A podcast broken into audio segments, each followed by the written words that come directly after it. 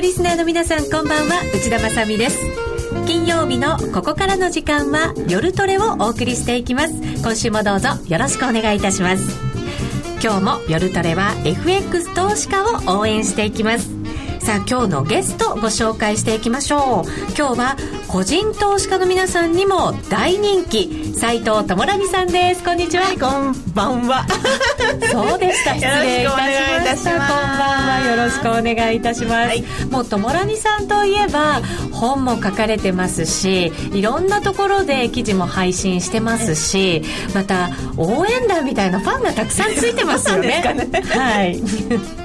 いやどうなんですかねよくわからないけど、はい、でもそういうなんかトレーダーの皆さんからいろんなやっぱり相談を受けたりとか、アドバイスを求められたりすることも多いんじゃないですか、ね、あのまあ学校をやってるというのもあるんですけれどもいろんな方からやはり質問をされたりとかいろんな相談事を受ける機会やはり多いですね、はい、やっぱりそれはご自身の経験からアドバイスをしたりするんですか？それもあるしあとはやっぱりトレードってそのなんてやり方があるわけじゃないじゃないですか、うん、一つのやり方があるわけではないので。その人その人のトレード術ですよね、ね、だからその人に合ったものをやはりやっていかないとなかなかうまくいかなかったりするので、まあ、その人の、まあ、性格じゃないけれどもそういったものからいろいろと、まあ、聞いていたりとか、はい、はい、それでアドバイスす。る。自分自身のトレード法を発見できるまでって、はい、やっぱりすごく大変な気がするんですけれど、えー、友達さんはどれぐらいの期間をかけて発見したものなんですか？いやまだまだあの発展途上。友達さんですらそうなんですね。だと思います。はい。あのやっぱりあのいつまでいつまでだと思うというかあ今はねこういうやり方でいいんだけれども多分相場って変わっていくじゃないですか、えー、だからやはり変わっていく時にそのどういうふうに合わせていけばいいのかみたいなやっぱり自分が合わせていってあげないとねダメだったりするのでうん。今日は友ラさんに、はい、投資の尺度と、すぐに使える投資術と題してお話を伺っていこうと思います、はい、もちろん為替相場ドル円だけ見てるとちょっと難しいような相場のような気もしますので、ねはい、そのあたりもですね分析をしていただこうと思います、よろしくお願いいたします。さあそしてその後は FX 取引をもっと楽しむためのコーナーもあります。またツイッターや番組ブログでご意見ご質問を随時受け付けております。そのご意見見、ご質問は随時取り上げさせていただきながら進めてまいります。みんなでトレード戦略を練りましょう。それでは今夜も夜トレ進めてまいります。改めて、斉藤智蘭さんをゲストにお迎えした今夜の夜トレですが、投資の尺度とすぐに使える投資術と題して進めてまいります。その前に、現在の足元の相場解説をいただいていこうと思います。まず、現在のレート、ドル円が101円90銭から91銭、ユーロ円138円88銭から89銭、ユーロドルが1.3628から29あたりとななっています。はいえー、ドル円に関しては、はい、一旦100円を割り込む水準のところが今週はあってからの、ねはい、今、戻りを試しているような状態ですよね。ね。返してきたという形なんですけれども、えー、まあ、先ほどもね、あの、高野さんなんかも話されてましたが、うん、まあ、101円20銭のところを切ってきたところでですね、はい、先週ぐらいからちょっとまあ101円20銭を切ったら下かななんて思ってたんですけど、なかなか、ね、多くの方々が注目してた水準ですですよね。ただでも本当に価格が走らずに、うん、まあ、100円80というところにもサポートはもちろんあったんですけど、うん、まあ、その100円80のところで抑えられて、うん、まあ、1時間足なんかでよく見るとこう長いひげが3本ぐらいできたんですよね。はい、なんとなくもう下に行っても行きたくないなみたいなあのチャートの形が出てでそこから反対にガンと切り返してきたと。はい、で昨日ですね100、まあ、101円66銭とか67銭ぐらいのところに実はレジスタンスが何回かあの抜けなかった1時間して抜けなかったレジスタンスがあったんですけど、えー、それを昨日超えて、うん、まあ、そこが一応は一旦あのこうリテストというか、うん、あの一旦そこの価格を試してですね結果的にそこをほとんど割り込まずに上がってきたというような今感じなんですね。戻りが強いというふうにそれは捉えていいってことなんですか？ただただでもここで、じゃあガンガン買っていきますかねっていうとちょっとそれもまだどうかなっていう感じがあってて動きは確かに変わったようには、なんとなく感じるんですけど、はい、短期的には買いでいい短期って言っても本当に短期ですけどね。短期的には買いではいいと思うんですけど、ええ、まだ中長期的にはもう一回下ぐらいがあってもあるかなっていうような感じでは見てますけどね。今は多分ポイント102円10銭ぐらいに次のレジスタンスがあるんですけど、はい、この102円10銭をどういうふうに超えていくかっていう感じ？どういうふうに超えていくかっていうと。うんとまあだらだら超えるのか、時間をかけて、まあ、かけなきゃ超えられないのか。スパンといっちゃうのかによってもやっぱりちょっと変わってくるかな。そうするとスパンと超えるともう一段上ぐらいまでの、まあ上げも考えとかなきゃいけないっていう感じ、うん、そういうふうにスピード感を持って、はい、もしその102円の当選ぐらいですか、はい、のレジスタンスラインを超えていった場合も、もう一回下を試す可能性っていうのも友達さん考えられるんですか、うん、私的にはですね冷やしのまあチャートなんかを見ているとですね、ええ、あのまあ一回これいつだったかちょっとチャート今確認して見てみますけど、うん、はいもし画面あ、はい、今切り替わってますね、ユーストリーム。えっ、ー、とね1月の2日からこの105円44から、うん、えっ、ー、と100点749までガンって下がったところがあったじゃないですか、はい、で毎回この冷やしのチャートをまあいろんなところでお話しするたんびにこの話はしてるんですけど、うん、まあこの下げに対応した下げがもう一回来るんじゃないかなってずっと思ってってるんですよね、うんうん、でそれがこの間のこの100円82銭のところで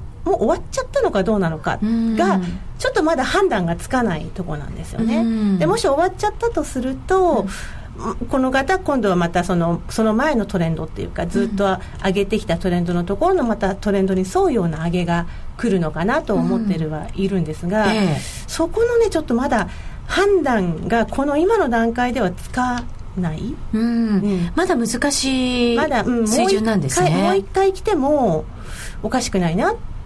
ていうふうには見ています。うん。これでも今度またその下の方に一旦試したとしても、はいこれ、この前のその100円80銭ぐらいですよね、うん、そこを下に抜いてくるっていうことも。可能性もちろんあると思いますね、うん、次、そうすると100円の全般ぐらいがサポートがあると思うので、ええ、まあ、そのぐらいまでいって。でももちろんおかしくないかなと思うんですけど、うん、でも長い長期的に見てまだこれ下げ方にもよるんですよね。要するに下げがもうガンガンガンってこう早くスピードが速く下がってきちゃうとなかなか拾いづらかったりするんですけど、ええ、あのーなんていうのかなこう下げ方でもですねこうダウンって下がった後になんとなく下げが弱まったなみたいな、あのスピードのが落ちてきたなみたいな形になる時ってあるんですよね、はい、少しもみ合うような。そうですそうです、ちょっと斜めに、うん、切り下がり方が緩やかになってくるっていう、まだ下げてるけどそのスピードが緩やかになってくる。場面はい、そういうような形のところで100円台の全般がもしつけばですよ、うん、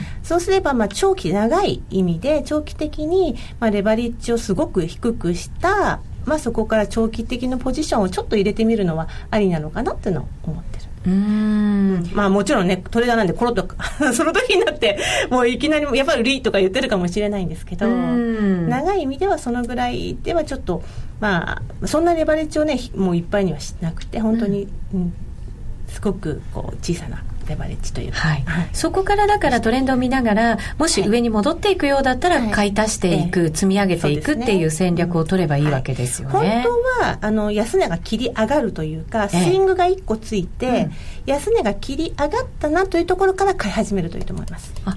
なるほど、うん、要するにもうそこか、そこで買うのはやっぱりね無理な話だしやっぱりそこだとリスクがあるじゃないですか、はい、逆張りする話になっちゃうんでやっぱり順張りの方が基本的には、ね、あのいいと思うんですねそれのやり方は、だって FX ってどうしてもレバレッジをかけてトレードするわけなので、うん、そうするとやはり動いてきた方向にポジションを持つっていう形、うん、でもう最終的にはやっぱり長いこう長長期的で見るとやっぱりみんな上がるよねってどっかしらでみんな思ってると思うのでだからやっぱり下がってきたところは買いたいって思う人が多いと思うんですけどただその本当にそこのレベルまでちゃんとなってきたのかどうなのかっていうことは安値がスイングで切り上がってきてから考えればいいかなって思う。うん、今回もし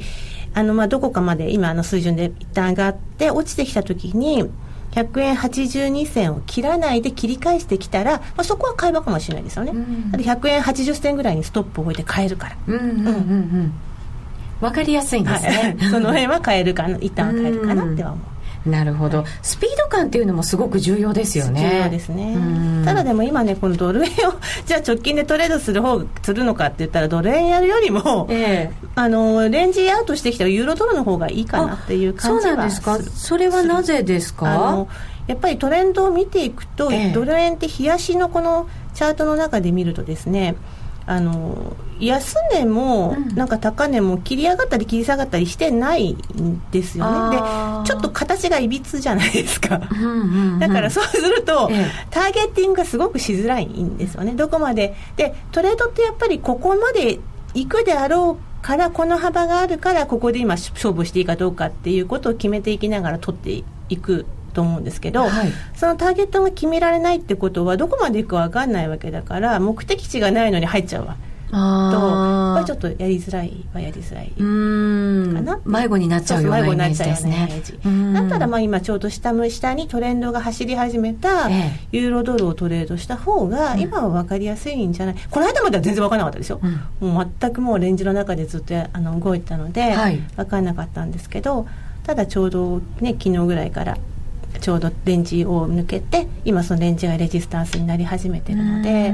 まあ、ちょうど上がったら売りっていうのがあの今できるチャートなんじゃないかなっていうふうに思う。ユーロドルもユーロドル。こうネックラインを下回ってそうですね、えーはい、ちょっと下をさらに探っていくような形にチャートはなってきましたよね。ね。なってきましたね、えー、なので、まあ、そんなような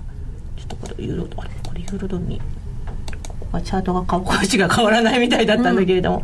あの変わりましたかね？大丈夫ですか？はい、はい、ダメです。こっちは変わりませんでした、はい。あ読み込み右クリックで、はい、ちょっとこうネックラインを下回って、次の安値を探りに行くようなそんな状況ですかね、ね、前回の2月の頭ぐらいに、つけた水準があるんですけれども。来ました来ました、うん、はい。えっ、ー、とそうですね。2月の、えー、と3日ぐらいにつけてる水準があると思うんですけど、はい、あとはあの下からのですねフィボナッチのポイントを引くと、はい、確か1.3 35いくつだったと思うんですけどに上げの236っていうポイントがあるんですね。上げの236上げた、うん、上げた幅の 23%, 23.6%戻し、うん、うんそこがあるんですよ、はい、そこがまず一旦のポイントになるのかなというふうには思ってますね、うん、その下げというのは2月の頭ぐらいのところから測ったところという。上がったところ。上がったところ上がったところはもっと前、うん、もっと前の上げ上がったところから5月の8日の上げまでのところ、ちょっとこれ今どこから見ればちっちゃくチャートができるかな。あこの辺ですね。えっ、ー、とですね。えー、この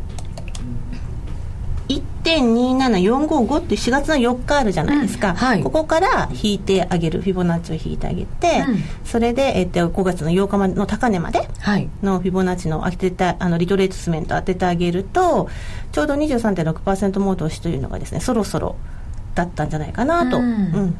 思うんですよね。なるほど。うん、そうすると一旦はじゃあそこで一旦そこでまあショートしてるものも止まる可能性があるので、うん、まあ、可能性ですよ、絶対止まるんじゃなくて、うん、だからそのぐらいでの、まあ、一旦止まり方もあと重要で、うん、やっぱりそのあんまり投げたくない時って何回も何回もこうトライするんだけれども戻されちゃうみたいな。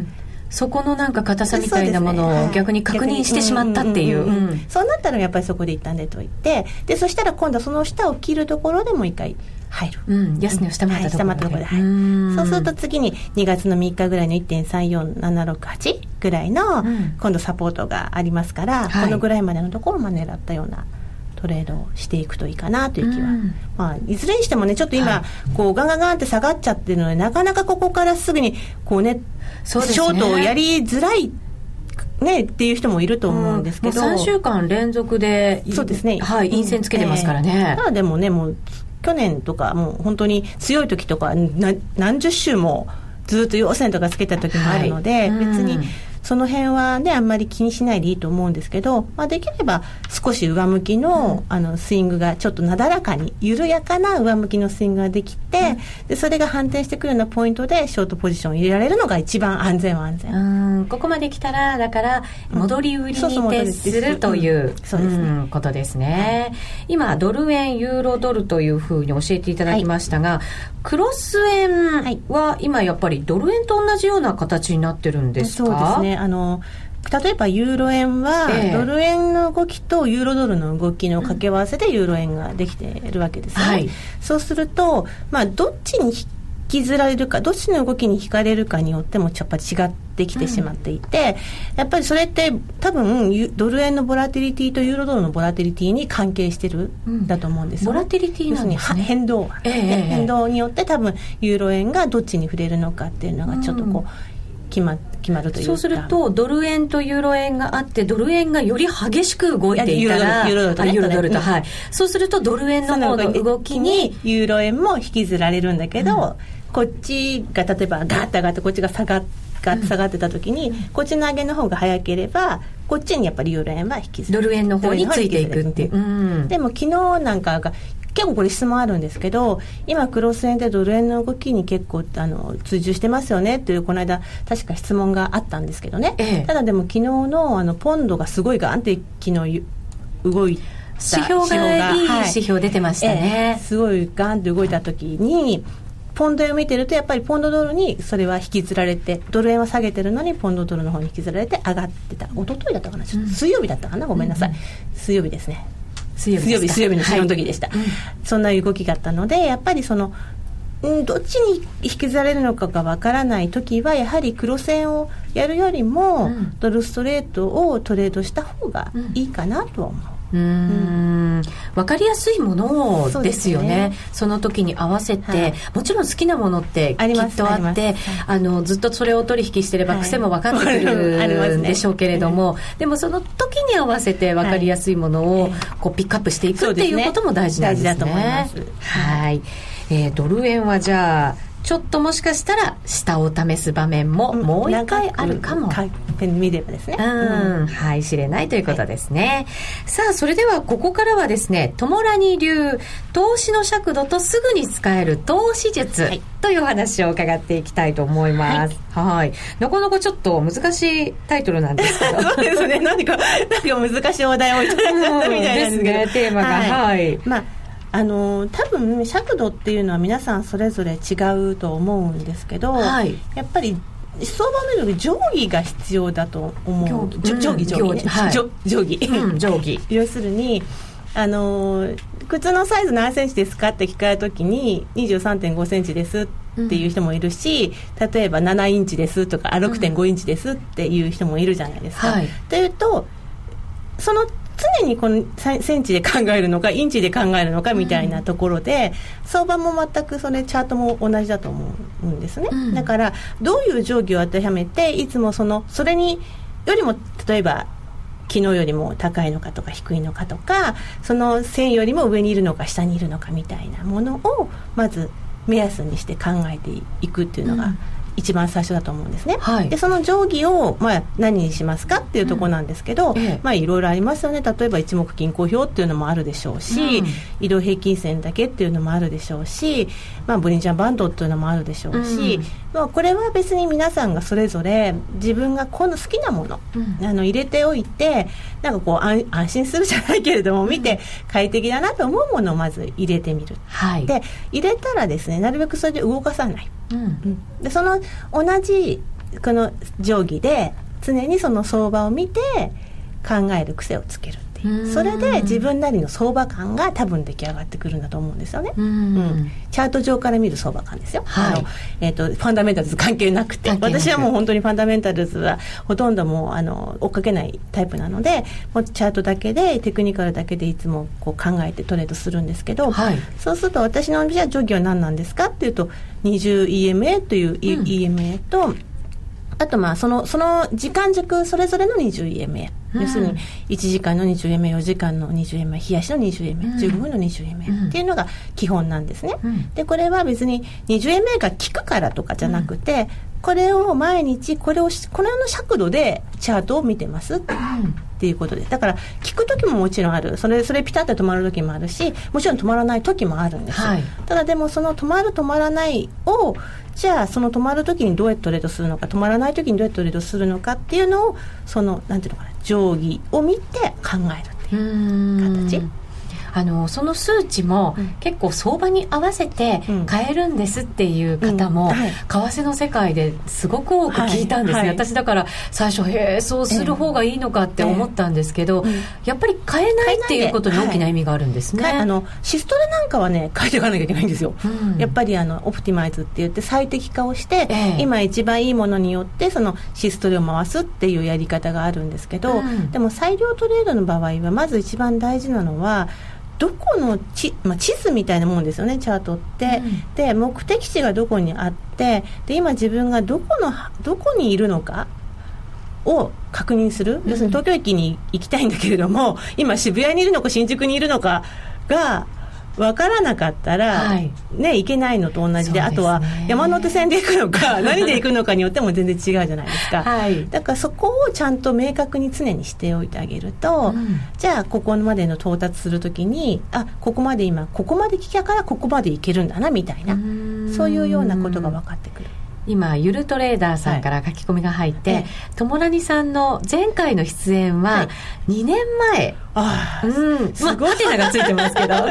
確か 20EMA を勉強しましたね、というコメントが入りました。それから新たな、あのファンの方も増えてると思いますので、番組の。どんなことを 20EMA は大事に見ていった方がいいですか、えー、基本的には移動平均線っていうのは、トレンドをまあ見やすくするために聞くわけなんですよね。で、本体は、あの、移動平均線とかも何もなくて、チャートのそのローソク足のですね、そのスイングの動きで本来見ていった方がいいんですよ。要するに山と谷っていうので、はい、慣れてくればですよ。そのローソク足が作る形で判断していくのが本当は一番いい。一番いいです。あの山と谷。それだけがやっぱり一番シンプルなんですよ本当にシンプルですね、うん、なんか不安になりますけど、そこまでシンプルだと。本当はそれがいいんだけれども、ね、やっぱりそれは不安になるし、うん、やっぱり初心者の方はそれだとトレンドがどっちにいってるのかっていうのが分かりづらいので、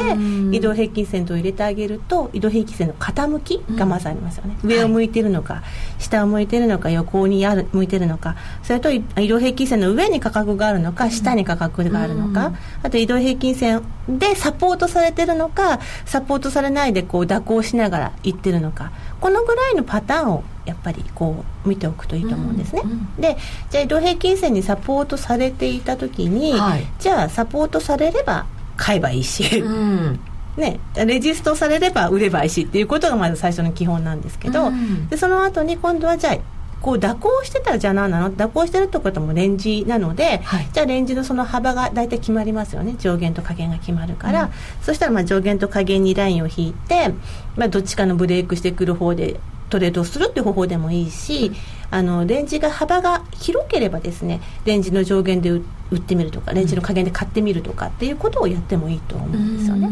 うん、その時にそのチャートを見るときに要するに上がってるか下がってるか横かしかないんですよ。うん。そうなんですよね。すごく単純なんですよね、本当は。うんうん、で、その時にやっぱり大事なのが、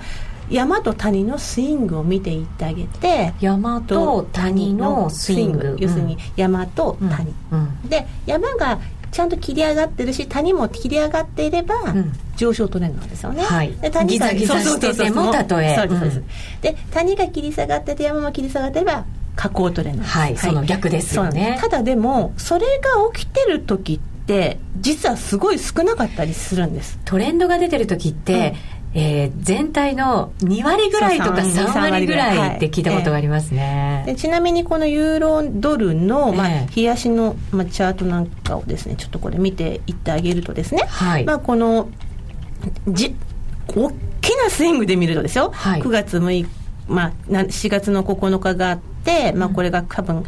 えー、9月の頭ぐらいかな。で山ができてで9月の6日谷になって、うん、10月25で山になって 11月7で谷になってってこうできてると思うんですけどジグザグジグザグ、はい、それで、まあ、5月の8日のところで、まあ、一番高値をつけてでその後に4月の4日の高値の一つ前のスイングの安値を切ってきたので、うん、ここでも反転要するにトレンドが上から下に変わったよっていう、ここがまず合図です、で今まだこれ谷ができてないので、えー、この谷ができて今度こうジグザグしながら下がる時も上がるわけなので、ええ、次やっぱり谷がここでできるわけですよね。で谷ができて5月の8日の山よりも山が低いところで切り返してくれば、うん、下降トレンドが継続するわけですから、え、要するにここからは5月の8日1.39930を超えてこない限りは上がったら売りをすればいいっていう、うん、まず冷やしてみるとですね、はい冷やしてみるとそんな形で見ていく、うん、でこれをどんどんちっちゃな時間軸に変えていってあげてじゃあ自分がどの時間軸でトレードをしたいんですかっていうのをまず決めます、うん、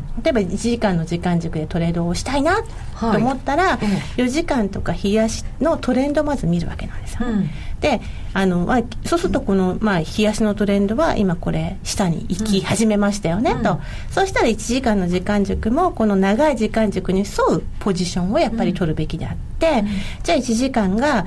横だったらでしょ？レンジになってれば冷やしのトレンドに沿うレンジブレイクのショートポジションをやればいいわけですよね、うん、じゃあ1時間足が上がってたら1時間が反転してくるところショートポジションに変わるところでエントリーすればいい、はい、これだけは心がけていく。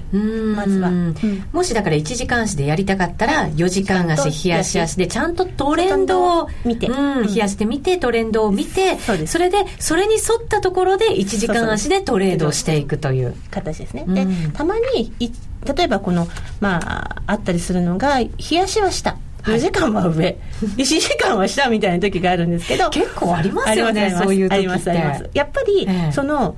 あの私的には真ん中に挟まれる足が反対方向行ってる時は、うん、これが揃うまで待つようにしてます、要するにその最後の2つっていうかねそれがかさちゃんと合うまで待つようにしてその方がリスクがない、うんうん、でもよりだから本当はリスクの少ないところで入る必要があるわけですよね、うん。うん、まずそれができるようになってからリスクが高いところで入るようにすれば そうか。もともとリスクの高いところで入ろうとしてしまうのが一番いけないですよね。だから待たなきゃいけない、うん、そうですね。やっぱり待つのがお仕事、うん、であとは自分の相場じゃこれないなと思った時はね、えー、休むも相場な。やっぱり、あの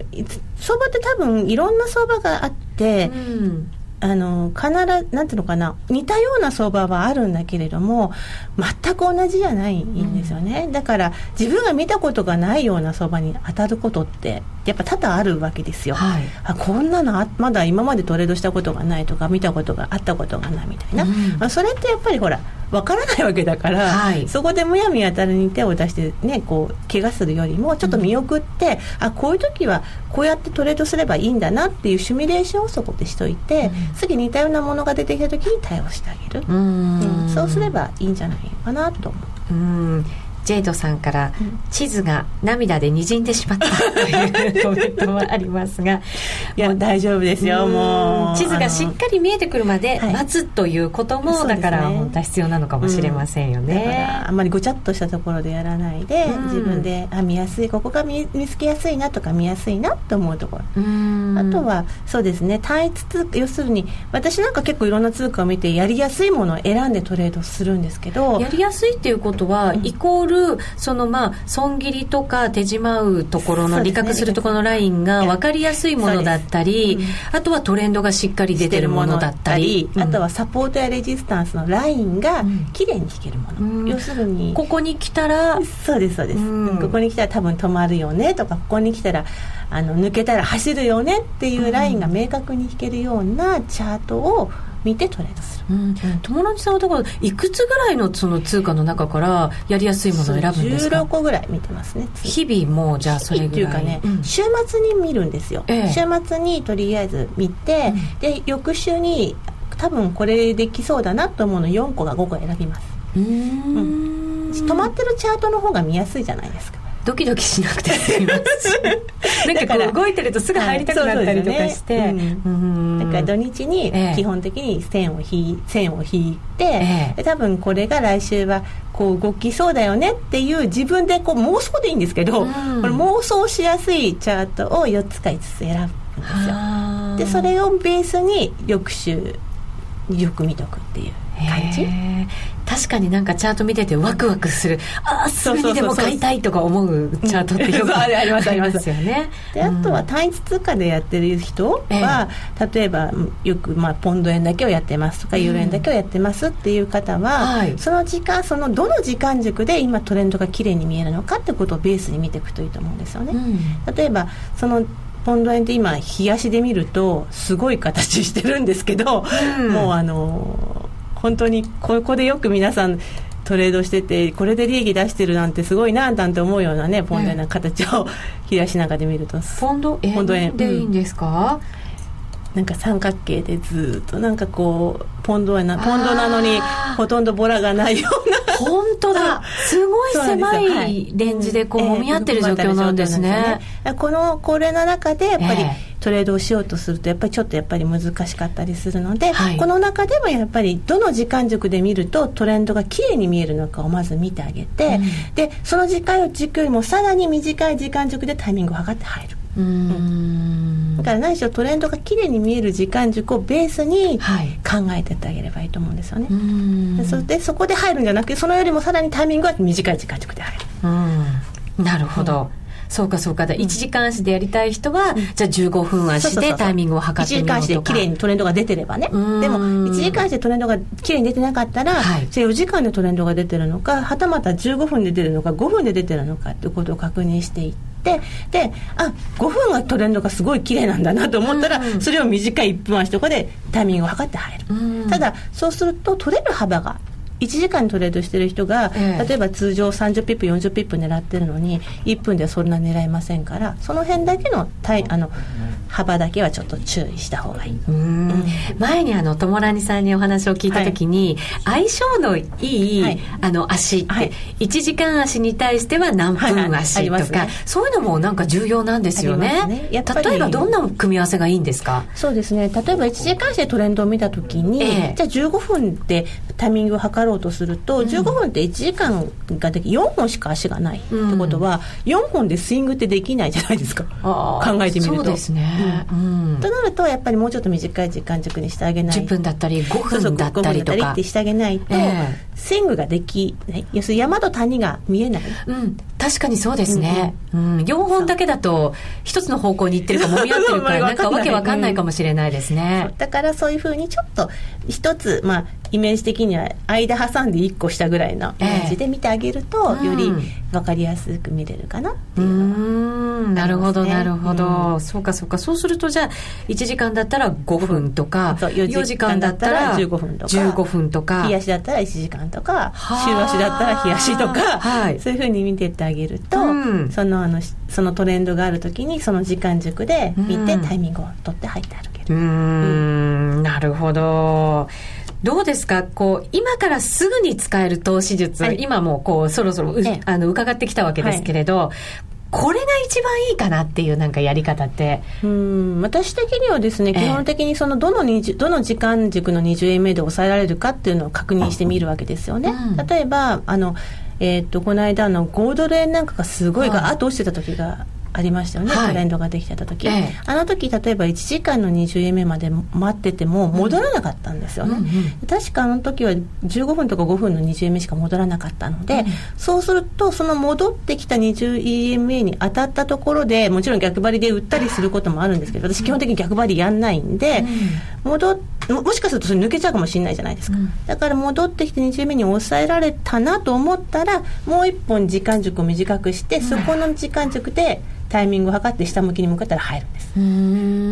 だからどこの20円目で当たるかっていうことを見て、うん、トレンドが下とか上とか明確な場合ですよ、はい、だから今だと例えばユーロドルが今下に行ってますよね、うん、だからユーロドルでどの時間軸の20円目に当たるのかを確認して、うん。うん、当たって抜けちゃったらダメなんです。そしたらもう一本上の時間軸の20円目まで待つんですはあ、うん、1時間で見てて、抜けちゃったら今度じゃあ4時間足でそこでまたずっと待つ。待ってて。で4時間に当たったら、当たってここやっぱ抜けないなと思ったら1時間でタイミングを見てショートポジションを狙ってくるトレンドが変わっちゃったら別ですけどね、冷やしとかでね、明らかに上に行き始めちゃったらやらない方がいいけど、じゃあ冷やしの前の日の高値がどこにあるか、レジスタンスラインがどこにある？のかしっかり確かめた上ででトレンドが変わらない範囲の中で上に上にこう待ちの時間を伸ばしていく、どこで止まるかによって、そこから反転してきたところに入ってみる。でそれで安値を切り下げなかったとしても逃げられる場面はいくらでも戻り売りだとね逃げられる場面どこでもあるので。で待ち構えてね指し値で入るのってやっぱりなかなかどこで止まるか分かんないから。はい。ね、難しかった難しいんですよ、ずっと見てられないですからね、うん、だからイメージ的にはその20名の値のところにアラートを入れて、でアラちょっと下ぐらいにアラートを入れてアラートが鳴ったとこから見始める、はいはあ、そうすると 時間的にもねずっと見てなくていいじゃないですか、はい、余裕も出ますよね。心のゆとりもできますよね。確かに。まずガンと下がってる時は一番短い、例えば5分足とかで入れるそのじあのここのぐらいだなっていうからと言って5分を超えたらじゃあ次は15分だよねって15分、うん。で15分に止まってみてあ落ちてきそうだなと思ったら5分でタイミングを見てショートする。はい、うん、なるほどジップリンさんから戦略を聞き出そうとする姑息なウッチと、はい、もう私がすぐに役立てるための トレードとでもこの間すごいいいトレードしてましたよねありがとうございます。ユーロドルね。ありがとうございます。友ラニさんの教えのおかげでございます。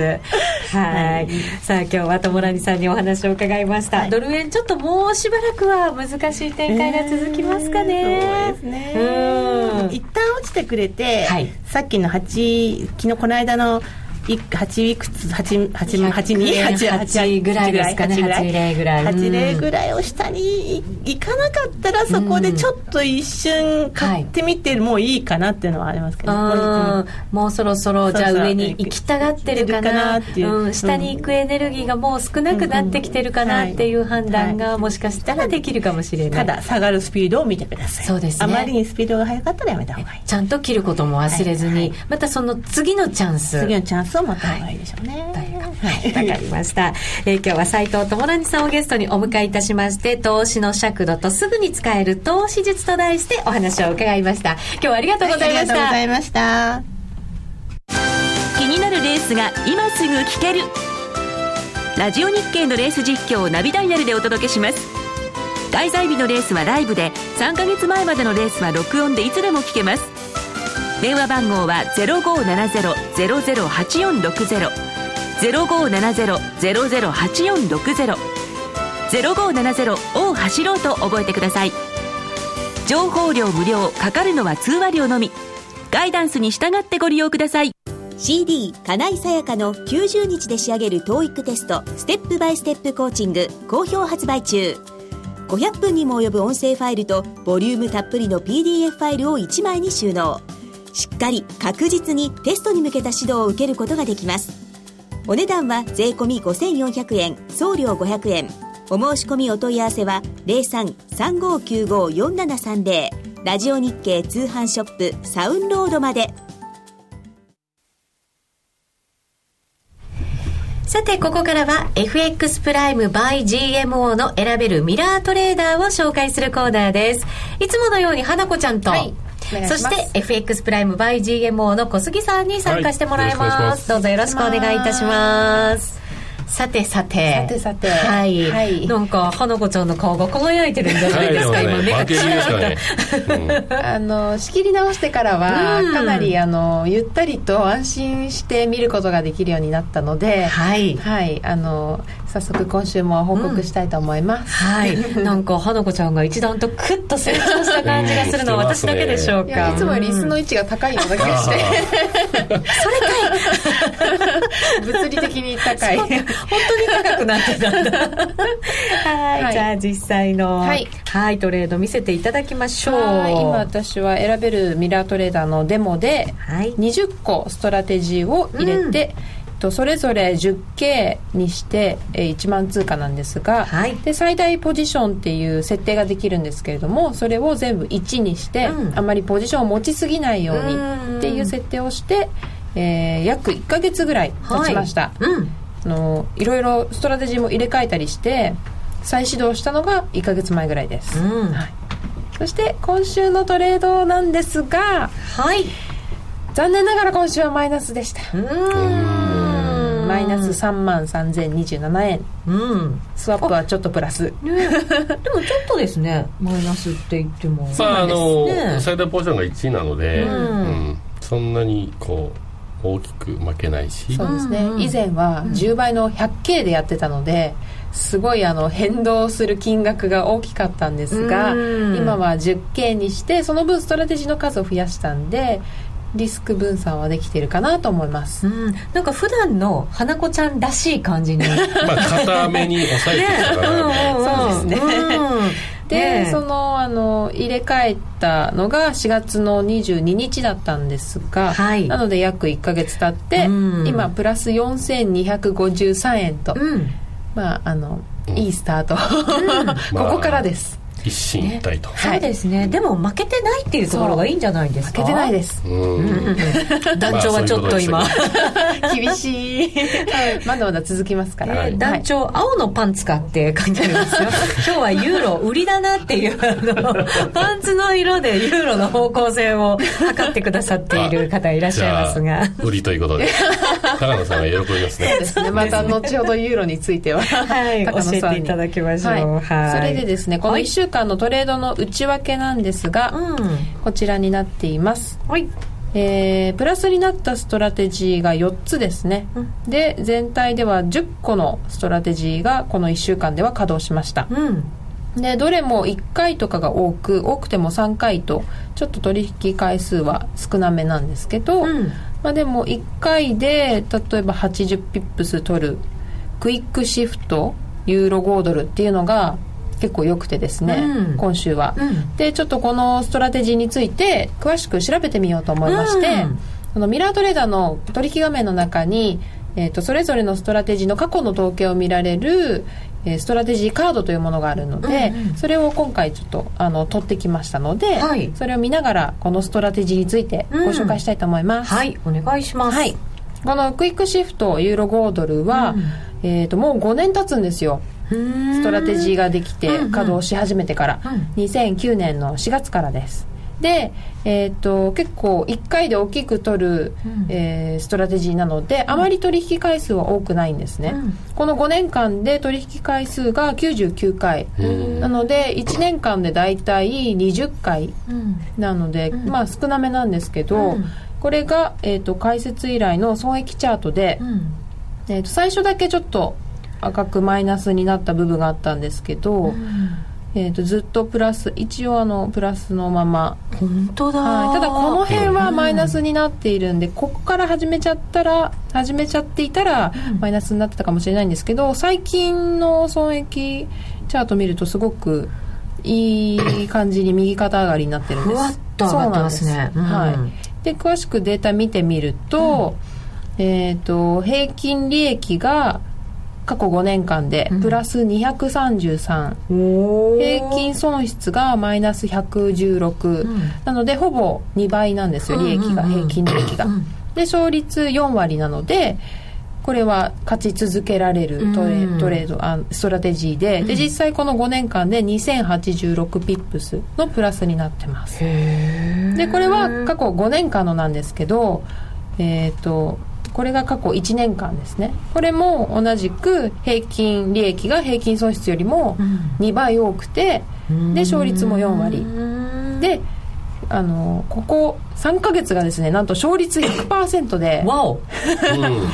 優秀ですね。そうなんです。で取引回数5回なんですけど、ええ。なので5連勝中ということで、うん、まあ、でもこれはちょっと気をつけなきゃいけないのかなっていう見方もあって、うんうん、5連勝しているので、うん、ちょっとまた負けてしまう時が近いのかなっていうのも、うん。ね、はい、気をつけながら、はい、外す時は外さなきゃいけないなと思って見てます。なるほど。こういう傾向をちゃんとこう分析しながら、はい、そういう外すタイミングとか、ねうん、入れていくタイミングなんかもしっかり考えていけるといいですよね。そうですね、うん、クイックシフトに関しては本郷さんもね、はい、いいってそうなんです。本郷さんも言ってましたお墨付き。はい。なのでこのまままた頑張っていきたいと思います。はい、なるほど。またいいストラテジーがあったらですね、はい、皆さんにご紹介いただけると、はい、いいんじゃないかと思います。はい、また頑張ってください。頑張ります。はい。というか頑張ってっていう私は念じてます。まあ、そうですね。働かせる方ですからね。働く方はこっちと、はい、頑張って働いていただくことにしましょう。さあ、そして小杉さん、雇用統計ナイトが。そうなんです。ね久しぶりに。久々ですね。去年の10月にやって以来ですから、そうか。もうそんなにやってないんですね。8ヶ月ぐらいですか、久しぶりにやるので、はい、また東京で、はい。まあ、同じ場所になるんですけど、銀座。銀座で。銀座で、で、まあ、司会は、はい。まあ、隣にいらっしゃる内田先生で、はい、私でございます。はい。で出演まあ高野さん、まあ、柳沢さん、で川島さんと、で、まあ、花子さんにも出演していただくんですけど、お願いします。まあ、私もなぜか まなぜかじゃないですよ。出演するということで、決まっておりまして、はい、ぜひ団長ファンの皆さんにもお集まりいただける パンツの色にも注目を。困りましたね。すごいカラフルできたりして。困りましたね、えー、赤を取り混ぜて。残念ながらその日はジーンズかな。えー、なるほどなるほど。これ6月6日の金曜日、ね、そうですね。はい、はい、もうこれ応募も始まってるんですよね。そうですね。応募の方も、まあ、結構皆さんにいいと応募いただいてて、えっと結構集まってきてるみたいですね。そうなんですね、うん、ではなるべく早めにですね、ね、ご応募いただいた方がいいかもしれませんね、はい、詳しくは FX プライム by GMO のホームページでご確認いただきたいと思いますえー、そして FX プライム by GMO の選べるミラートレーダーに興味を持ったよという方、ラジオ日経夜トレの番組サイトの右側のバナーをぜひクリックしていただければなと思います。今日はありがとうございました。ありがとうございました。それではここでお知らせです。今話題のシステムトレード、選べるミラートレーダーが FX プライム by GMO でもついにスタート。選べるミラートレーダーでは、ストラテジーと呼ばれる運用実績の高い投資戦略を選択するだけで、24時間自動で売買、収益チャンスを逃しません。また、為替のプロが厳選したストラテジーのパッケージ、ストラテジーパックも多数ご提供しております。システムトレードを始めるなら、FX プライム by GMO の選べるミラートレーダーをご利用ください。株式会社 FX プライムバイ GMO は関東財務局長金賞第259号の金融商品取引業者です。当社で取り扱う商品は価格の変動などにより投資額以上の損失が発生することがあります。取引開始にあたっては契約締結前交付書面を熟読、ご理解いただいた上でご自身の判断にてお願いいたします。詳しくは契約締結前交付書面などをお読みください。あのロングセラーラジオソニー EX5M2 好評発売中。高級感あふれる大型ボディに大口径スピーカーを搭載。短波放送のほか AM、FM も受信可能です。卓上型ラジオ EX5M2 乾電池 AC アダプター付きで税込1万8360円。送料500円。お申し込みお問い合わせは0335954730ラジオ日経通販ショップサウンロードまで。ラジオ日経ポッドキャスト。過去に放送した番組の一部やポッドキャスト限定の番組を iPod などの MP3 プレイヤーでいつでもどこでもお聞きいただけます。詳しくはラジオ日経ホームページの右上にあるポッドキャストのアイコンからアクセス。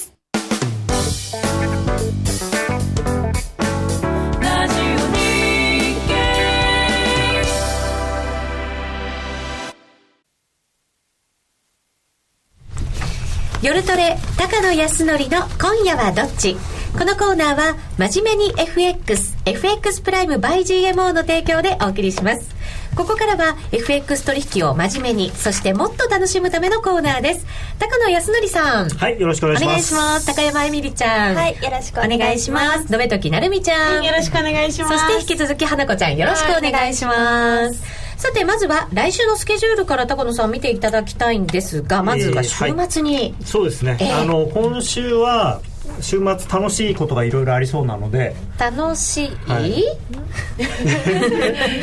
3連休？アメリカは。まあアメリカとイギリスは3連休なんでいわゆるロングウィークエンドということで、ちょっともしかしたら今晩とかも動かないのかなっていう心配もあるんですが、はい、ただあの週末にですねあのヨーロッパでいろいろ選挙があって、まあ、これがみんなこうなんていうのかなえー、僕が期待しているようなことになってくれると、うん、結構来週週初から楽しいことになるのかなみたいな、はい、すごいニヤニヤしてますけど。いやいや人の不幸を喜んじゃいけないんですけど、はい、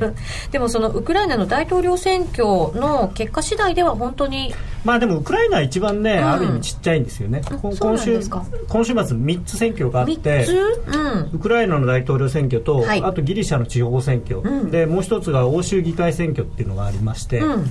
でウクライナはおそらくあのチョコレート王子っていう 王子じゃないな。チョコレート王って言われてる変な あのお金持ちのおじさんがいるんですけど、うん。その人がまあ当選はすると思うんですね。ポロシェンコさん、えー、ポロシェンコ。ポロシェンコさん、はい、チョコレートを。ただって言われてるんですね、はい、あのチョコレート会社の社長さんで。へえそう。なんだ。すごいですよ。でもね十何億ドルだかお金持ってる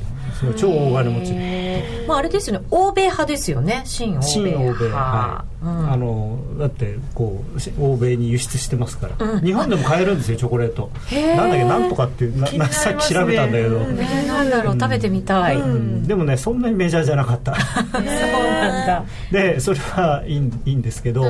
その人はまあ多分勝つんでそれ自体はそんなに対しもう織り込み済みだとは思うんですよね、ただいろいろあって実はあの前のあの首相をやっていたあのちょっと綺麗な感じのお姉さん、うん、まあ彼女と多分決選投票になるんですよね、うん、で決選投票になった時にあのもしかしたらその決選投票をやらやれないやらないんじゃないかっていうような懸念もなんかあるみたいでそのポロシェンコさんはそういうふうに言ってるんですよね。今一応暫定政権を彼女があのティモティモシェンコでしたっけ彼女が牛耳ってるのででもしかしたらその自分が負けそうになってるとそれをなんか難癖つけてくるんじゃないかみたいなのが一つあるのとあとはあのこの間からこうドネツク州とかねあっちの方のその東部では、まあ、一応独立宣言とかしてるじゃないですか、はい、なのでその選挙の投票自体やらないかもしれないんですね。でそうなるとそのちゃんとちゃんと選挙できてないじゃないかって言ってまたそのプーチンさんとかがえー、そんなものは認められないというふうにおっしゃるかもしれない、うん、一段とこう踏み込んでくる可能性があるんですね。であのー、まあよくある話ですけれども今度は逆にそんなその投票がインチキだったんじゃないかとかっていう話になるかもしれないし。で、まあ、いずれにしてもですねでその、まあ、一番その平穏に行くのはそのポロシェンコさんがちゃんと当選をして、うん、でしかもちゃんと東部でも投票が行われて、うん、でさらにポロシェンコさんがロシアに対して譲歩するようなことを言えばですね、うん、あの円満になるんですけど、まあ、そういうことは多分なかなかないかなと、やっぱりどっかしらで揉めるみたいな結果で、まあ、ロシアがどういう態度を取るかっていうのが一番ポイントなんですけど、でまあ、リスク回避になる可能性が少しあるのと、まあ、ユーロ売りになる可能性があるただそれは割とマイナーな話なんですね実は。はい、でそれよりも僕はそのギリシャの選挙とかの方が大きいと思ってまして。ギリシャの地方選挙ですよね。地方選挙。で地方選挙なんて直接じゃあギリシャの政府がどうこうなるってことではないんですけれども、うん、あの例の急進左派連合っていうのが、うん、あのかなり今回は票を伸ばす伸ばしてるんですね。なんか久しぶりに聞きましたね、はい、その名前を。で、うん、急進左派連合が本当にあのある程度以上の議席というかを得票を得るということになるとやっぱり中央政府の方にプレッシャーがかかってくるんですよ、今度だからあの休日さんは早くあのなんていうんですか国会議員の選挙もやれっていうふうに言ってますから、うん、そうするとあの旧審査派連合は反緊縮反 EU なんで、うん、だからその EU と約束いろんなことしたやつを保護にするかもしれないんですね。っていう話が出てくるのとあとは、それの拡大版でこの欧州議会選挙っていうのがあって、うん、欧州議会っていうのはいわゆる EU の,、あの国会みたいのがあるんですけど、でそれほど直接的に何かあのあの大きなことを決定できしたりとかしてるわけではないんですが、ただあのそこでもですねあの EU をだ EU 脱退とかって言ってるような政党が結構票を伸ばしてるんですよねいろんな国で。そもそもだって EU 議会の選挙に EU 脱退を言ってる人たちが立候補してるっていうのはなんか変な気はするんですけどでもあの実はもうすでに投票が始まっていて、えー、終わったところでいうとイギリスがもう投票終わってて、まあ、まだ開票はしてないんだけれどもその出口調査だと EU 脱退を掲げているあの英国独立党っていうのが最多得票らしいんですね。へえそうなんだ。でもイギリスは結構前からその EU 脱退っていうのが、あのー、それを悲願にしている人が結構いて やっぱりあんなやつらと一緒に一緒にはやってらんねえみたいな、まあ、でも通貨はそのままですからね。まあ、でもやっぱりそのイギリスっていうのはね非常にまあ大きな経済圏なんでそれが EU から抜けるっていうのは大きなことだから、まあ、すぐには抜けないですよ。ただそういう、まあ、方向の動きが出るかもしれないのとあと、オランダなんかは反イスラム反 EU を掲げるところがすごい一番勝つんじゃないかって言われてますしそれ以外にあとフランスが極右政党がなんかかなり躍進するんじゃないかと。でまあ、基本的にはその移民を排除したりとか、そういうところの人なんですよね。だから、まあ、全般にそのなんていうのかなやっぱり EU の中不穏な空気になりそうな感じなんですよ。フランスもなんか経済指標とか見てると景気なかなか回復しないっていう中ですから、まあね、やっぱり政治的にもちょっとこう不穏な感じになってくるんでしょう、ね、あとはその EU の中の人たちにすればそのアフリカとかいろんなところから移民の人が来て自分たちの職が奪われてるっていう感覚がやっぱりあるんですよね。で、まあ、そういう不満をそういうなんていうのかな極右政党とか、まあ、その国によって極左だったり極右だったりするんだけれどもその人たちがそういうちゃんとこうポピュリズムというかあの人気取りのことを言うんでそっちに流れちゃってる、うん、でそういうのがそのイギリスオランダフランスだけじゃなくてオーストリアとかベルギーとかギリシャまあもちろんギリシャそれからイタリアなんかでそういう動きがあるので、広がってるんですね。そうなんで結構一番それで問題なのがもちろんその人たちは多分メジャーにはならないんだけれども、うん、ただあの会派って言ってだから、まあ、例えば国会で言ったらその自民党とか社民党とかあるじゃないですか、うん、そういうのを作れるぐらいの人数もし取ってしまうと、うん、その EU の中に EU を壊そうという人たちの会派ができるっていうことなのでそのであとはその委員長をあの2014年の終わりに今度改選というか選ぶの時のその参考に今回の投票がなるので、そうするとなんか非常に変なことになってくるっていうか。なんかうごめいてる感じがしますね。そうなんですよ。だからその辺りのその3つの選挙であの反 EU のところがみんな、まあ、そのウクライナは別にして、こうすごく思った以上に得票が伸びてしまうとですね、まあ、なかなか言うのが楽しいことになるかなと。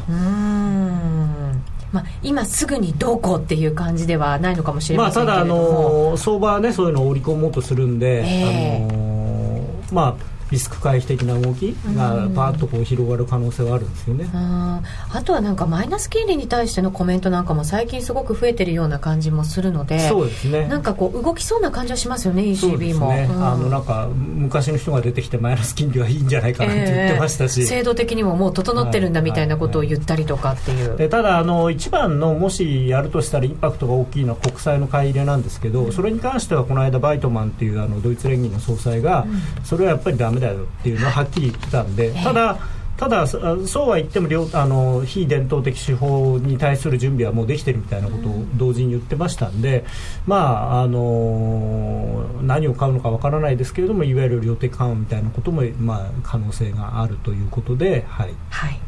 さあそろそろ時間が来ました。高野さん。今夜はどっち？ユーロ売り。ユーロ売り。もう下がってきちゃってるんですけどね、ね、はい。まあでも結論はそこにやっぱり来ましたね。いやあのユーロは本当にねユーロドルはもう、あの先週もちょっとお話ししましたかな？したかな？あのあ違う番組で言ったんだな。あの 1.25とか1.26とかね結構激しいことになってますね。可能性があるのかなと思ってはいさあこの後の延長戦ユーストリームではエミリちゃんなるみちゃんのトレード報告もいただきます。引き続きユーストリームで延長戦もご覧ください。高野康則の今夜はどっち？このコーナーは真面目に FXFX プライム by GMO の提供でお送りしました。それではラジオの前の皆さんとはこの辺りでお別れです皆さんいい週末を。さようなら。さようなら。